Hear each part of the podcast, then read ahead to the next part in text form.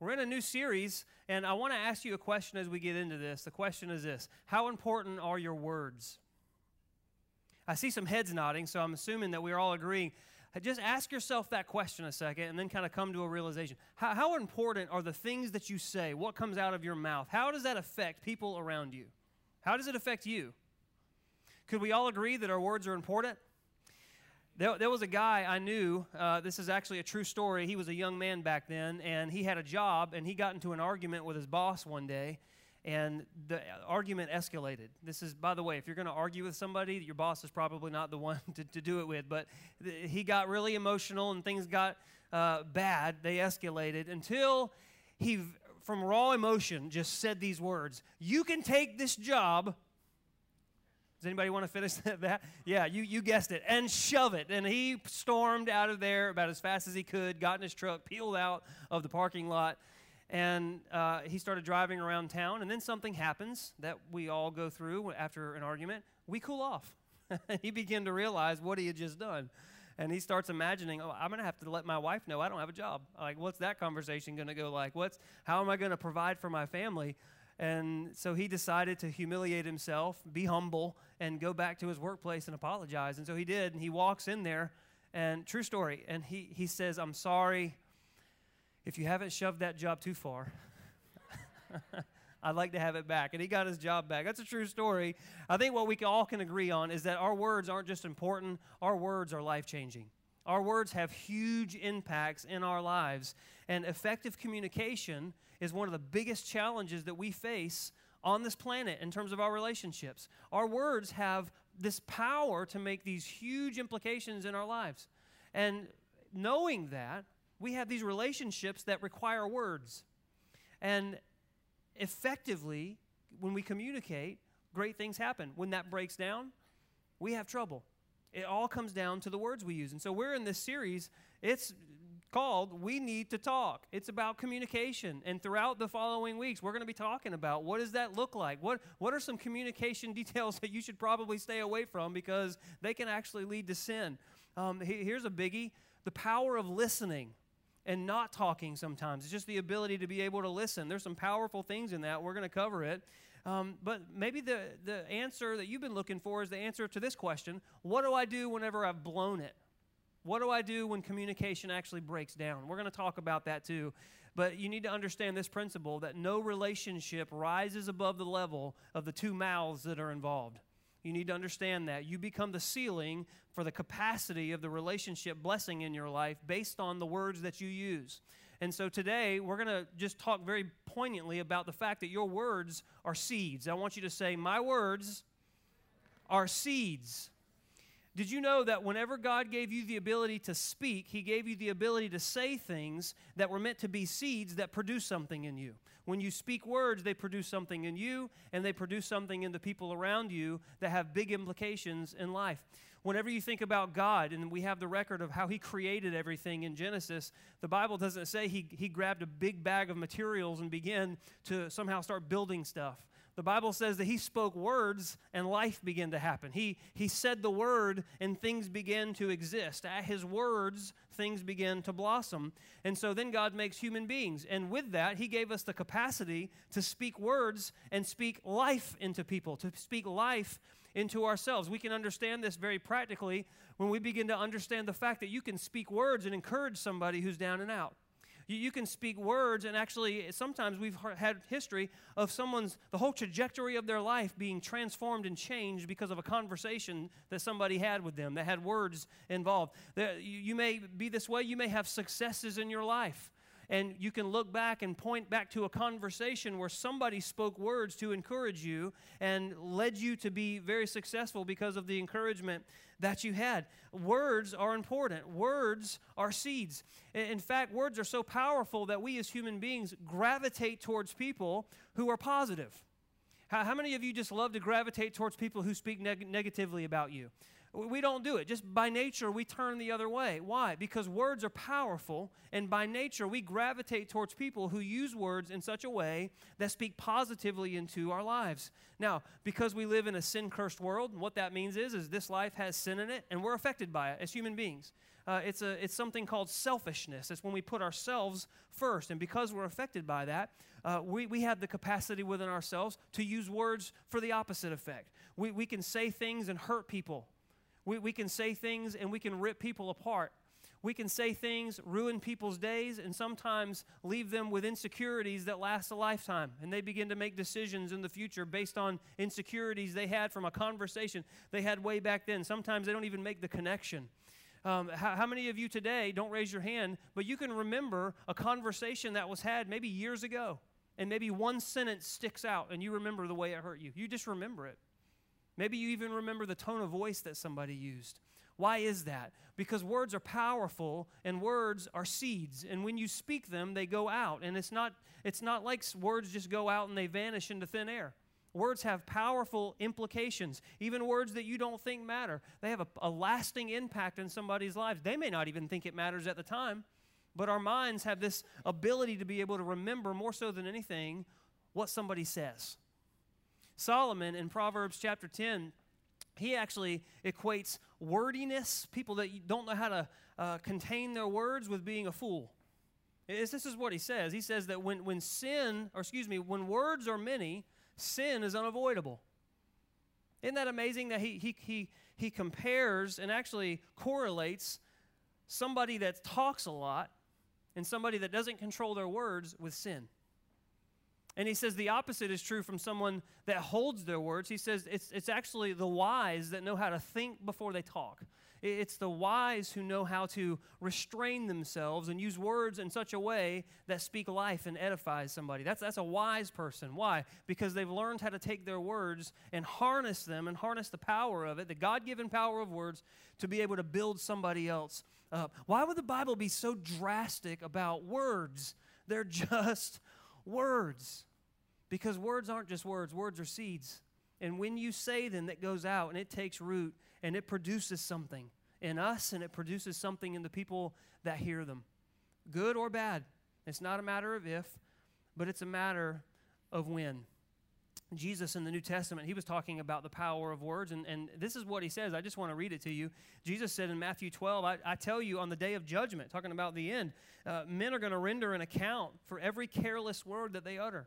For by your words you will be justified, and by your words you will be condemned. He's saying that's how powerful your words are. You may not know it, you may not even think about it, but every conversation, every profane word, every mean spirited judgment.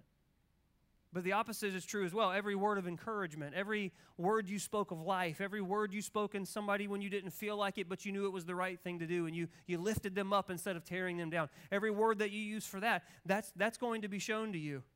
He said, There's coming a day when you're going to realize just how important your word was, each and every one of them. And by your words, you're either going to be justified or you're going to be condemned. Now, I know we're all thinking right now, oh no, I've said a lot of bad stuff. And I'd be the first one in this room to say I've said some things that I wish I had never said. I have torn people apart with my words, and I wish I had never done it. Is that going to be shown to me? You may be thinking that too. Is, is God going to hold me accountable to that? Let me tell you something. Here's the, here's the good news there is a giant erase button called forgiveness, and called confession, and called God's grace. Who's thankful for that? And, and yes, can we just give God some, some, some praise for grace? With that same grace that we've been shown, we're supposed to extend it to other people, and our words should reflect that. And when I stand before God one day, because I've accepted Jesus Christ and that big uh, so called erase button has been pushed, He's not going to see my imperfection. Jesus is going to be standing with me, and He's going to see the perfection of Jesus Christ, and I'm going to be made perfect and seen worthy in the light of God. And so, yes, we've said some things that we shouldn't have said, but God is faithful and just, and He will forgive us. And He'll finish a work in you on this earth if you'll let Him. But every word is important. Every word is a seed that gets planted, and we're going to harvest them. That's, that's the fact. When you, when you spit a peach seed on the ground, uh, the, that pit in the middle, and it takes root, what happens to that, that, that pit? What happens when it takes root? You get a tree, don't you? It, uh, and a tree actually comes up. And he's saying every single thing that comes out of your mouth is a, is a seed that takes root in somebody. And, and people remember conversations. People remember how they felt from them. People have made huge decisions based on, on conversations that have happened because words were spoken. The point is this our words aren't just empty, but our words are powerful. Our words are seeds, and we're going to reap a harvest from seeds. So, how many of you have situations in your life that you just, I want to see them different?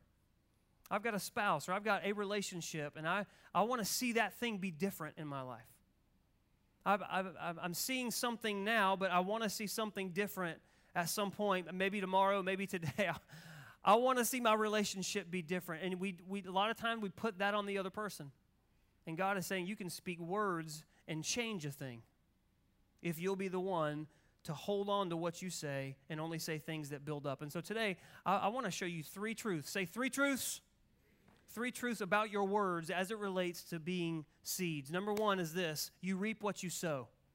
You reap what you sow. Now, we understand this when it comes to farming, but your words are the same way. They're seeds.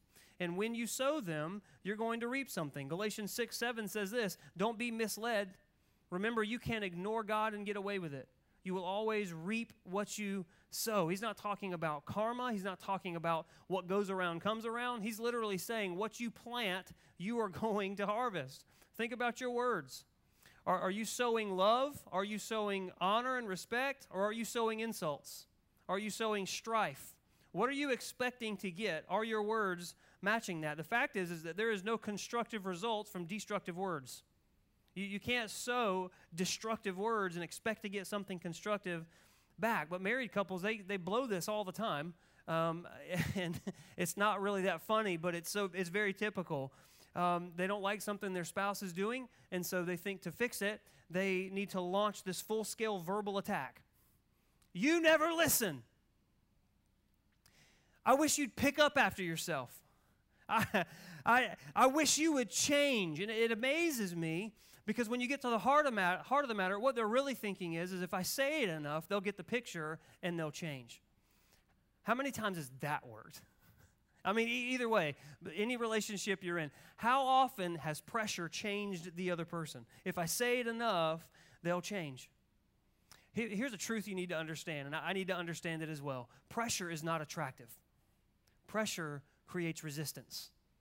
I need to say that again because some of you are going to hear me say it, but you're going to walk out and feel to do the other. Pressure is not attractive. Pressure creates resistance. I don't care if it's a spouse relationship, a work relationship, or a, a parent child relationship, or vice versa. Pressure does nothing but turn the other person off and make them turn away. If you don't change, I'm out of here. I've got my bags packed and I've got the, the lawyer on speed dial and I am going to be gone and I'll call you every name under the sun, and, and that's my goal, that's my plan for you to change. How, I, I just, pressure, pressure, pressure. If you want peace in a relationship, if you want love in a relationship, if you want honor in a relationship, then your words, what you're sowing, has to match the outcome that you wish to have. Start sowing seeds that's going to produce that kind of harvest.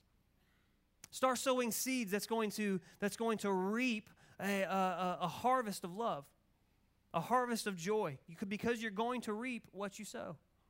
And I've heard people say, well, I'm just trying to wake them up. And I feel like if I say these things, then it's going to wake them up. But the reality is, is I've never heard somebody ever in, in 17 years of ministry almost, I've never heard a, a spouse or any in any relationship look to the other one and say, you know what? All that pressure really helped. I am so glad you cussed me out. You know, I, I just, I needed that. Um, all, before you called me all those names, I didn't get it. But now I get it. I'm so glad that you were able to help me see. And the next time I mess up, I want you to give it to me again. Nobody has ever said that. In fact, you know what the Bible says? The Bible says this the Bible said that it was Jesus' loving kindness that drew us to repentance. It, was his kindness, it was his love, it were those seeds of respect and honor and blessing in our lives. And it just, it challenged us to, to, to change, but it did it in such a loving way, it drew us in. You probably know that in your own life. Jesus never went to you and said, You know what? You, you no good, sorry rascal. You know you needed saving. And here I am. Accept me, you piece of dirt. I mean, no. Jesus said, I loved you so much, I came to die for you. And even while you had your back turned to me, that's when I decided I was still going to do it. He's never, ever, ever thrown anything up in my face. In fact, 1 Corinthians 13 says that the love, the kind that models after Christ, it keeps no record of wrongs. And it always perseveres. It always exists for me and it never fails. And the Bible says that kind of loving kindness is what drew us, it's what changed us, it's what made us want to be more like Him, and it continues to. Why do we feel like we can do it better than Jesus? Why, why do we feel like we, we have to spew negativity and remind somebody of what they've done in order for them to change? It's actually the opposite. And when we say things, when we spew words, they don't just fall to the ground, they take root in somebody and they produce a harvest, good or bad. What kind of words are you saying in a relationship that you're hoping will grow? What kind of seeds are you sowing? There was a, a story of a couple who bought a house in uh, Virginia, and uh, all the neighbors talked about this one man on the block who was ornery, just like a, a typical neighborhood Scrooge. And this Christian couple, they were like, well, you know what? That's, that's your experience. We're going to draw the best out of them. So they just decided that they were going to speak good words. They were going to speak of them well. And every time they passed them in the neighborhood, they were going to wave and they were going to smile and everyone said it's not going to work. They said, well, we're, we're going to do it anyway. And so four years go by, and they're waving and they're smiling and they're speaking well of this man. Nothing. They get nothing from him. He is about as Scrooge as they come, head down, doesn't pay attention, doesn't look. It's almost like he's determined he's not going to break, you know? They come around the corner one day in the car, and before anybody in the car could wave and do the thing, he looks up, smiles, and just waves the biggest wave and smile. They said, We almost wrecked the car. We didn't expect that. The fact of the matter is, is that seeds produce good fruit when they're sown the way that God wants us to sow them. Could it be that, that the Bible is true that, that seeds of love bring a harvest of love? Could, could it be in our lives that if we, we really sow seeds, if we really speak words of respect and honor, that that's a harvest that we'll reap one day if we're faithful? Fact is, is you reap what you sow. Second truth, say number two, you reap more than you sow. A lot of times we forget this when it comes to our words, but everybody knows if you plant a seed, you're going to get a tree that has lots of fruit on it, and within that fruit is countless seeds. Why? Because you reap more than what you sow. You don't just reap what you sow, you reap more than what you sow. And the same is true of our, of our words. Look at James chapter 3, verses 2. It said that we all stumble in many ways. Everybody said amen. Amen. Anybody who is never at fault and what they say is complete. In other words, their, their words are right. In other words, it, it does something. He says he's able to keep their whole body in check. Your words are right, it keeps the rest of you in check. When we put bits into the mouths of horses to make them obey us, we can turn the whole entire animal. He's saying a small thing has a potential to move a very big thing. Or he says, take ships as an example although they're so large and they're driven by strong winds, they're steered by this itty bitty small rudder in the back. And so the pilot can, can maneuver that huge ship wherever they want to go by this little small rudder in the back. He says, just like that. Likewise, the tongue is this small part of the body, but it makes huge boasts. Consider what a great forest is caught on fire by such a small little spark. And he's saying this, this that you sow with something so small. You sow with these, these words, they're small, but it produces this huge thing in your life. If you only speak a few harsh words to somebody, does that mean that you're only going to get uh, just a little bit of pushback? Uh, somebody said, You know, I don't understand why this person is still mad at me. I only told them they were fat and ugly once. Why are they still mad? Why, why are they? St- it's just words, right? No, it's not. You may have said a few little small harsh words, but it has a huge impact. Why? Because we reap more than what we sow. Words, they come from a, such a, a small part of the body, but they make a, such a huge impact in your life. You think about the, the, the, the time you've spent constructing a relationship built on faith and built on, on good words built on love and built on kindness. You can go a whole month, two months, you can go years doing that. But sometimes it just takes one sentence or sometimes one word to rip every bit of that down. Why? Because we reap more than what we sow, and something so small has huge impacts in our lives. The good news is, is the, the same is true with the opposite side of that, with positive things, with, with words that you speak that are positive and uplifting, that are loving and they're kind and they're thoughtful. Just a, a few strategically placed words, the right time, right place, can restore faith and trust like you wouldn't believe. You're right. I'm so sorry. I was wrong. and I want you to know that I love you. Some of you right now are like, oh my gosh, I wish they would just say that to me. It would change everything. The fact is, is, is, is those 10 words, you're right, I'm sorry, I was wrong, I love you, when they come from a heart that really means it, there is something huge that happens in your life and in your relationship. Such small words. We could count the letters. We could do the phonetics. We could get all into the, the mix of how they come out of your mouth. Such they're small but yet you reap more than what you sow. Words are seeds. I'm going to cough right now, and I just need you to bear with me. You're welcome. Pastor Jim tells a story about uh, he and his wife. They started a church uh, years and years ago, decades ago, back in Virginia. And when they first started the church, it was growing really fast, really quick. And he involved himself fully, making sure the organization was right, making sure it was getting off the ground, caring for the people, organizing volunteers, and it began to consume him. And when he tells this story, he's humble and he's, he's even humiliated that he did it this way. But he let it consume him to the point that his wife and, and they, they started together, but it got to the point where she became feeling like she was less and less a part of the church. And ultimately, less and less a part of them and she tried to come to him and say, you know what, you're, you're, you're really, our family is, is struggling because of the amount of time that you're putting into this. And in, in humility now, he says, he looked at her and said, You're just being selfish. I'm doing the Lord's work. God is doing something in this church, and I need you with me. But he describes their relationship at the time like two ships that were just happened to be anchored at the same dock. They were there together on the outside, but on the inside, they were couldn't be further apart. And she said, I felt less and less of what, not just what was happening at the church and being a part of that, but I felt less and less a part of a part of us. And he wouldn't listen, and, and he says he admits he wouldn't listen.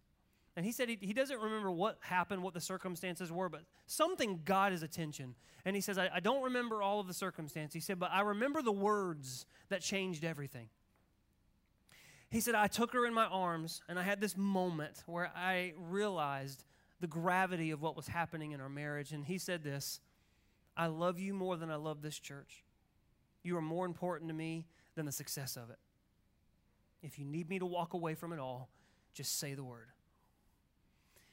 And after years of this of, of turmoil and this buildup and feelings of separation, he said she melted right there. Not because he just said words, but because she knew he meant it. And it transformed their marriage. It, wasn't in an instant, it, it didn't fix everything. They still had to work at it, but it made work, working towards solutions together possible. It's, it's interesting. The conversation probably lasted 10 minutes, maybe less. I, I, don't know. But they're still reaping the harvest from that conversation decades later as they still continue to work in ministry and have a path for God uh, as, as He walks them down it. Why? Because you reap more than what you sow. You think they're just words going out and that's going to be the end of it, but it's, it's creating huge impacts in your life. That sounds really good, and it's true. What could you say? What could God do through your words if you really begin to understand that words are not just phonetics formed in the mouth, but they actually produce something in your life. What are you sowing? You will reap more than what you sow. Everybody say number three. Sometimes it can get frustrating when we speak words because things don't happen the way we want them to happen and the time we want them to happen. It takes time. It takes sometimes months, sometimes years, sometimes from the time you plant something with a word. Sometimes it, it's there's a, a, t- a time period that goes by that you have a tendency to get frustrated in because things aren't happening in the time you want. But if we could understand this third truth, that's this there's a time delay between sowing and reaping. And it's frustrating. Let's just get real. It's frustrating because when we've given and when we've given and when we've sown and when we've sown and we're not seeing the results, can we just get honest? It ticks us off. and we start wondering if it's worth it. We, we start wondering if if the other person is not going to reciprocate, no matter what the relationship is, what's the point of me doing it? And one of the worst things you can do during the time that you've sown and you're, you're, you're, you're waiting is to give up. Because you have no, cl- no clue how close the harvest is that God is bringing into your life. Because He sees every seed that you sow, He knows everything that you've done, He knows every word that you've said, and He's taking them together and He's working them for your good.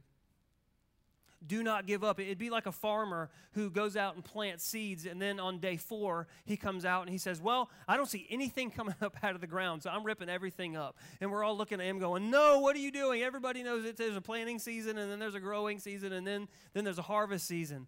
But our words are seeds, and sometimes we do the exact same thing. We plant the seed, and nothing happens, and then we go out and we're like, you know what? It's pointless. I'm just gonna, I'm just gonna give up. And we get impatient.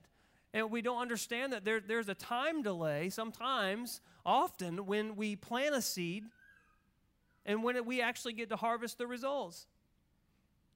What does a farmer do when he plants the seeds and he has to wait? You know what a farmer does? He cares for it. He continues to work and he waits for the harvest season diligently. It's frustrating, but God tells us this in Galatians 6 9. He says, Let us not become weary in doing what? And doing good.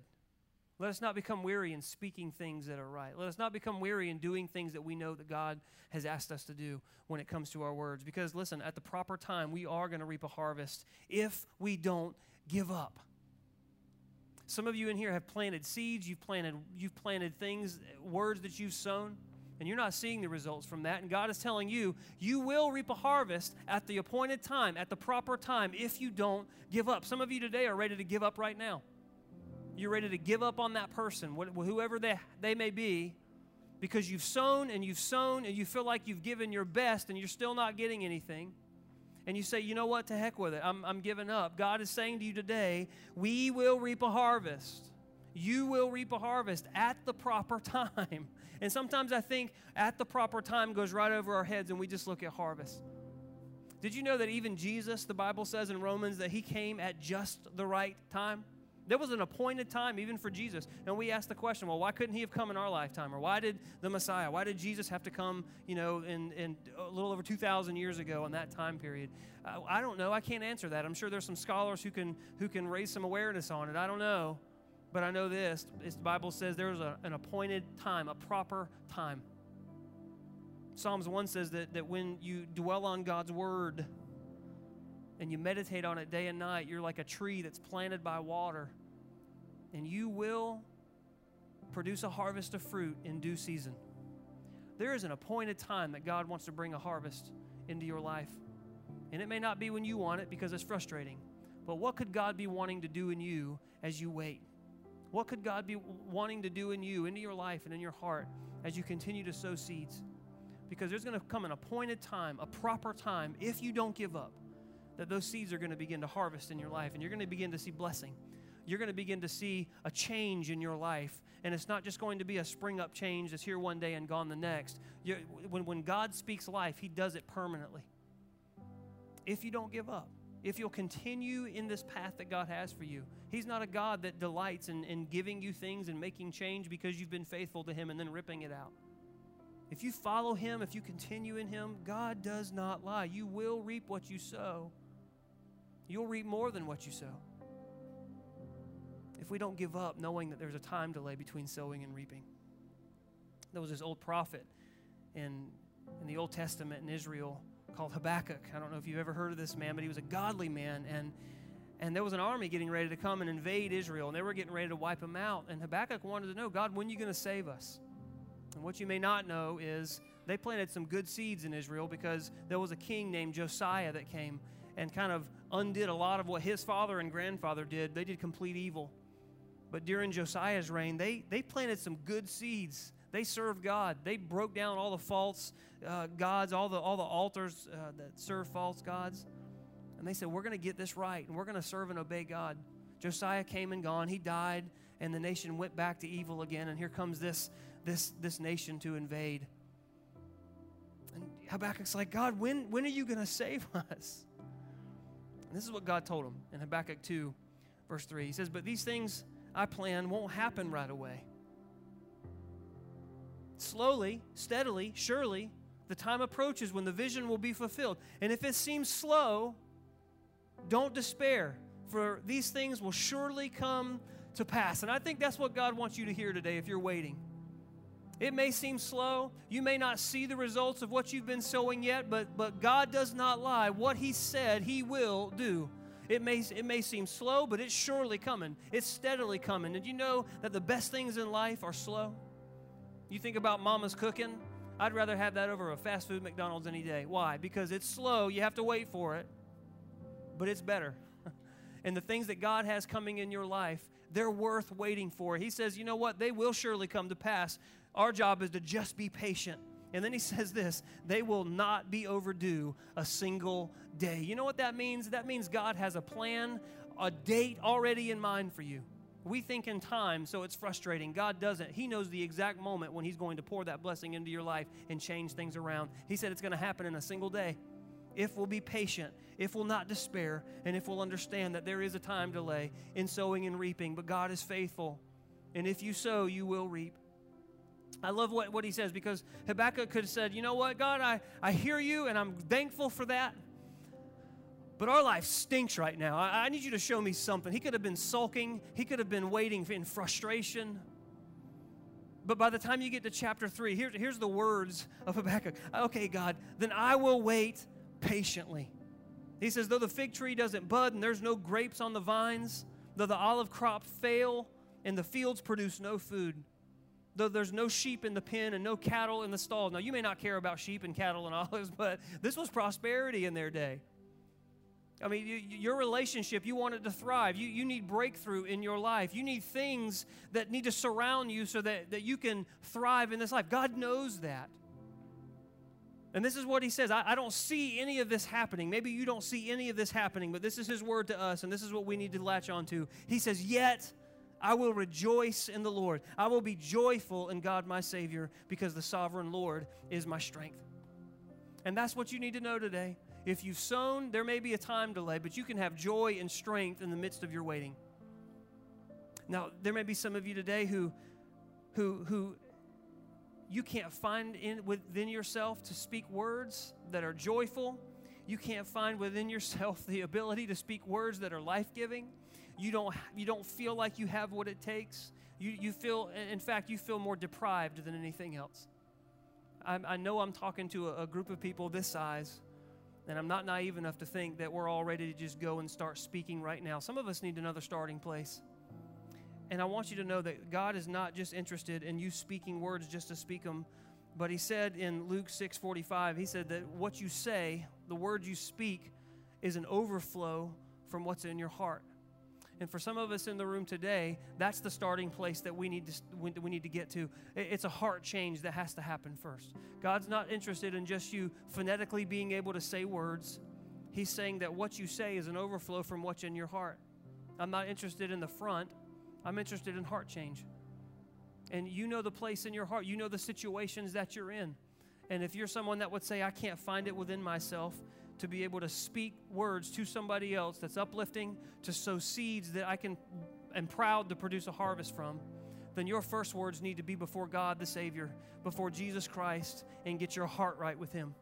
Because if you can't praise God with your words, if you can't give words to God first, if you can't admit that you are a sinner and need help, then there's no way that you're going to be able to speak words into somebody else's life and give them worth anything Maybe today you need to get in the presence of God. Maybe today your, your heart needs to be with Him first. I'm not saying you're not saved. I'm not saying that you're not a Christian. You may be a veteran Christian, but as long as you're breathing air here on this earth, you're imperfect, and there's always room to grow. So, what's that place in your heart that you need God to come into and shift and change? And you need to get that heart, that place in the presence of God, and be able to utter some words of praise and thanksgiving to God the Father and then go out to another human being. It's only then can, can you speak words that have any uplifting ability at all. It's only when you get in God's presence first and are able to utter praises to Him.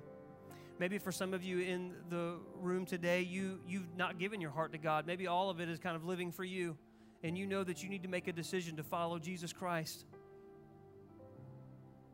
I want to give you the opportunity to do that today, understanding that every word you say, it has an impact And every word you say is a seed that can that can produce something really awesome in your life, something godly in your life that has God's backing and empowered by the Holy Spirit, or it can be something that can produce a lot of trouble.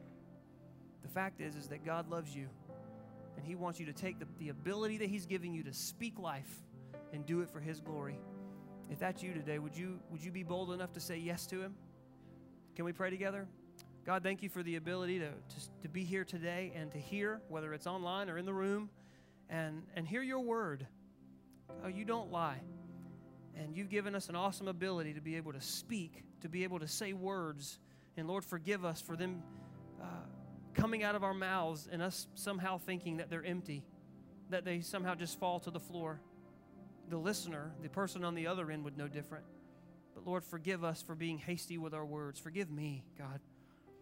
Lord, I, I pray that we would have the understanding as we walk out of here that our words have power to change things. Our words are seeds. I pray that you'd give us the, the, the power, God, in of our hearts, the empowerment of the Holy Spirit for that understanding. And I pray that as we speak, Lord, everything we say would run through a new filter. And we'd shut up when we need to shut up and we choose words carefully for the edifying and building up of the person that hears. Lord, for those of us in the room that need a heart change, I, I pray right now, God, that you make us aware of that and you meet us right where we are. We just offer praises to you right now. Lord, you're worthy. You're good. And we lower ourselves and give you permission to have that place in our hearts. We start there. Lord, for others of us who, who know we need to give our lives to you, I just want to say a prayer, church. And if, if that's you, if you know you're, you're living far from God and you know you need to make a decision to follow Him right now, you feel it. I'm not trying to coax you into anything. If you feel pulled, that's not Ryan Barbado pulling you. I, I don't have the power to change your heart. I couldn't do it if I tried, but God can. And that's the Holy Spirit you feel right now pulling at your heart. And my prayer is that you'd be bold enough to say yes to Him and yield to Him. He won't make you, but He sure will ask. And so if you feel that, I, I wonder if you'd be bold enough to pray this with me. Lord, I yield to that. I yield to you. I need you. I'm not perfect. I'm never going to be perfect. And yet you love me anyway. I'm never going to be seen as a perfect human being. There was only one, and that was you. So, God, when you look at me, I'm tired of running from you. When you look at me, I want you to see something worthy, and I don't know how to do it because I've, I've tried and I keep falling short. But you sent your son, Jesus Christ, who became a human. He was tempted in every single way, just like I am, except for the difference was I failed and he, he perfected it. He, he did it perfectly. And then he died for me. He paid the debt for my imperfection. And I believe that. And I believe that he really died. And I believe that you really rose him from the grave. And so when I think of myself standing before you, God, in all your holiness and all your perfection, and I don't even know what else because I can't even imagine how big you are and all that, that is involved in your, you, who you are. But when I stand before you, I want you to see something good. And I know that it's only through Jesus that I'm able be able to seem worthy. And so I accept him. I want you to see his perfection and not mine. I want to live for you. So I give you my heart. Change me how you want. I'm not perfect. I'm, I'm, I'm never going to be, but I know I can change. And I know you can show me how. So I give you my life. Use it. Help me to understand who you are even more every day. In Jesus' name. Can we say amen? Amen. Look at me real fast. If you prayed that prayer, I want to know about it. Would you be bold enough to take your Connect card and check the box that says, I prayed to receive Christ? I don't just want to know about it, but there's other people in our church that want to know about it, and we want to help give you next steps. We don't just want you to check a box and, and, and leave and never tell anybody. We want you to check a box and turn your Connect card in. We just want to surround you. We want to tell you how proud we are of you and how much we love you, but we want to get practical with you and help pray for you and help give you next steps. So don't miss out on that next step. Uh, if, if you're here today and you're here for the very first time, please let us know. Take your Connect card to the VIP desk. We have a gift waiting for you. We're so glad you're here. Guys, if you have prayer requests, we want to know what they are. Because when you walk out of here and you write prayer requests down, our prayer team prays this week for you. our senior leadership team gathers around and we pray specifically for each need every single week. And I'm proud to stand up here and say that. We've got a great team of people, God fearing, loving folks that want to pray for your needs. And I know after a message like that, sometimes we're, yeah, I have a prayer request, I need help. We will pray for you. I love you guys so much. I want you to know that it is cold outside, so bundle up as you leave. And we're going to continue this series, We Need to Talk, next week. I can't wait to see you then. I want you guys to have a great week.